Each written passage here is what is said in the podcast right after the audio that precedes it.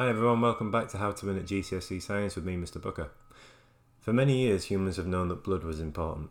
The ancient Greeks believed that blood was the cause of life, and that it was tied to an individual's soul. Ancient Egyptians would bathe in blood, believing it would rejuvenate them.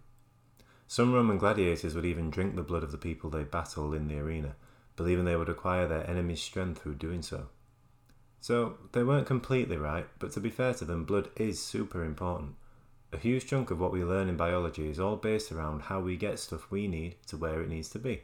For example, we need to get oxygen from the air and glucose from our food into all of our cells for aerobic respiration. If we didn't have blood to carry useful things for our bodies, we wouldn't be able to get things where they need to be, and our cells would die. We covered the heart last lesson, but the heart without blood would be like Ant without Dec, dumb without dumber, Matt Hardy without Jeff. Completely useless. The heart simply exists to move blood around our body. So, what is blood made of? Well, just four things actually red blood cells, white blood cells, platelets, and plasma, all of which are made in the bone marrow. Red blood cells have a biconcave shape. This just means they're circular and cave in at the middle.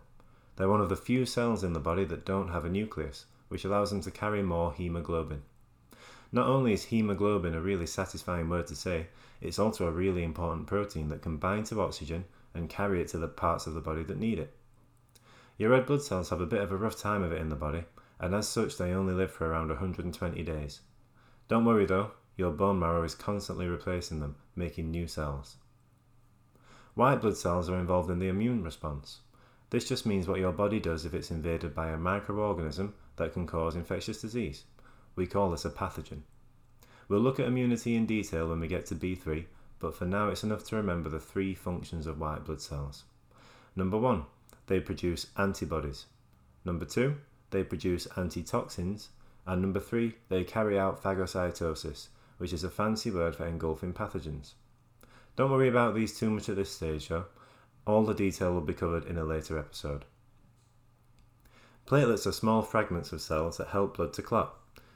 Usually, when we hear about blood clots, they can sound pretty dangerous, which they are depending on where they develop. But blood clots are actually very important as they prevent an excessive loss of blood at an open wound.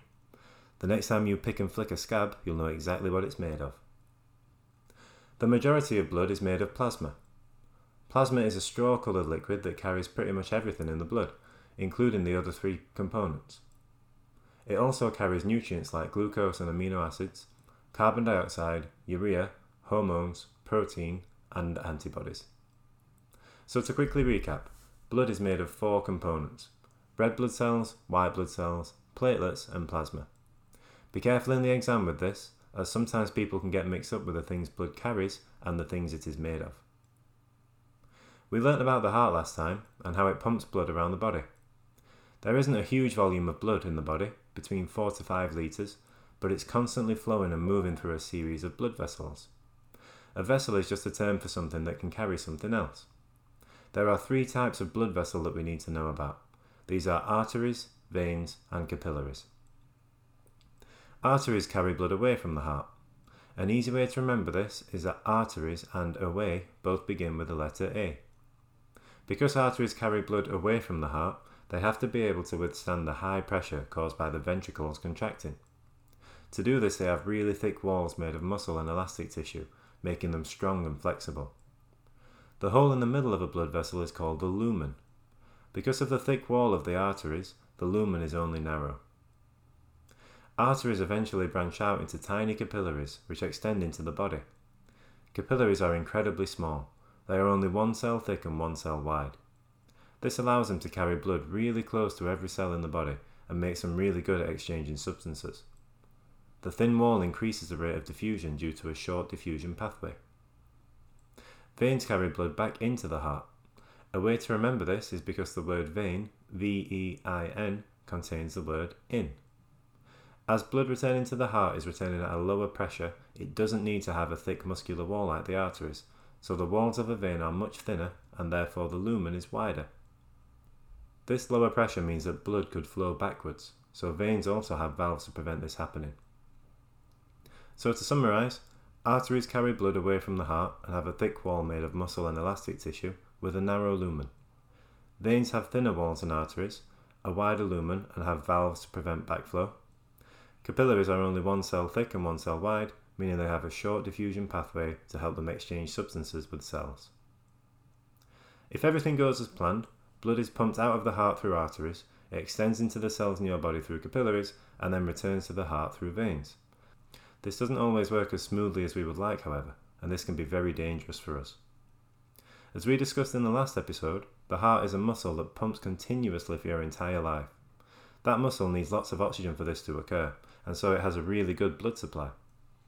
The blood vessels that supply the heart with oxygenated blood branch off from the aorta and are called coronary arteries. These coronary arteries can become blocked by layers of fatty material, which causes the arteries to become too narrow. This can be bad news as it can restrict the flow of oxygenated blood to the heart and cause a heart attack. There are two main treatment options when it comes to coronary heart disease.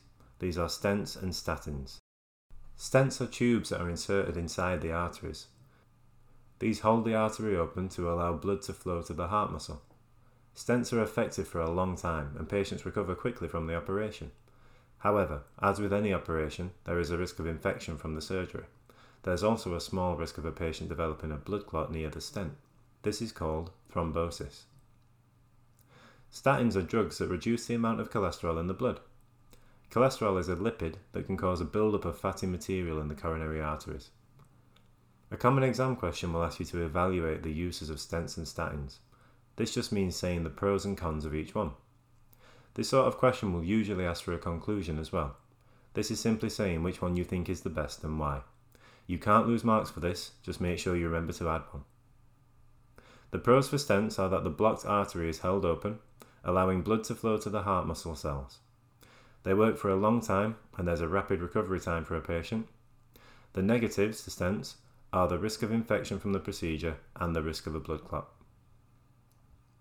The pros of statins are that they decrease blood cholesterol, which in turn slows the buildup of fatty material in the arteries, allowing blood to flow to the heart muscle cells.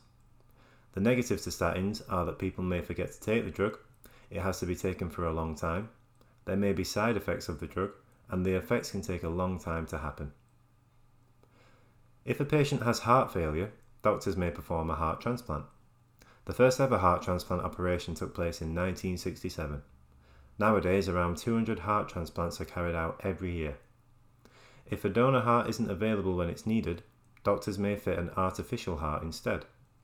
These usually aren't as effective as a natural heart and can lead to complications such as blood clots and strokes. They're often used as a temporary solution to allow someone time to find a suitable donor. A positive of an artificial heart is that, as they're made of plastic and metal, they're not rejected by the immune system like living tissue can be. More on this when we cover B3. Scientists are currently looking at improving this technology. A university in Israel managed to use a 3D printer to create an artificial heart just last year. The valves in the heart can become weakened or damaged over time by heart attacks, infection, or just old age. This damage can prevent the valves opening properly, or it can make them leak, either of which means that blood can't flow properly around the heart.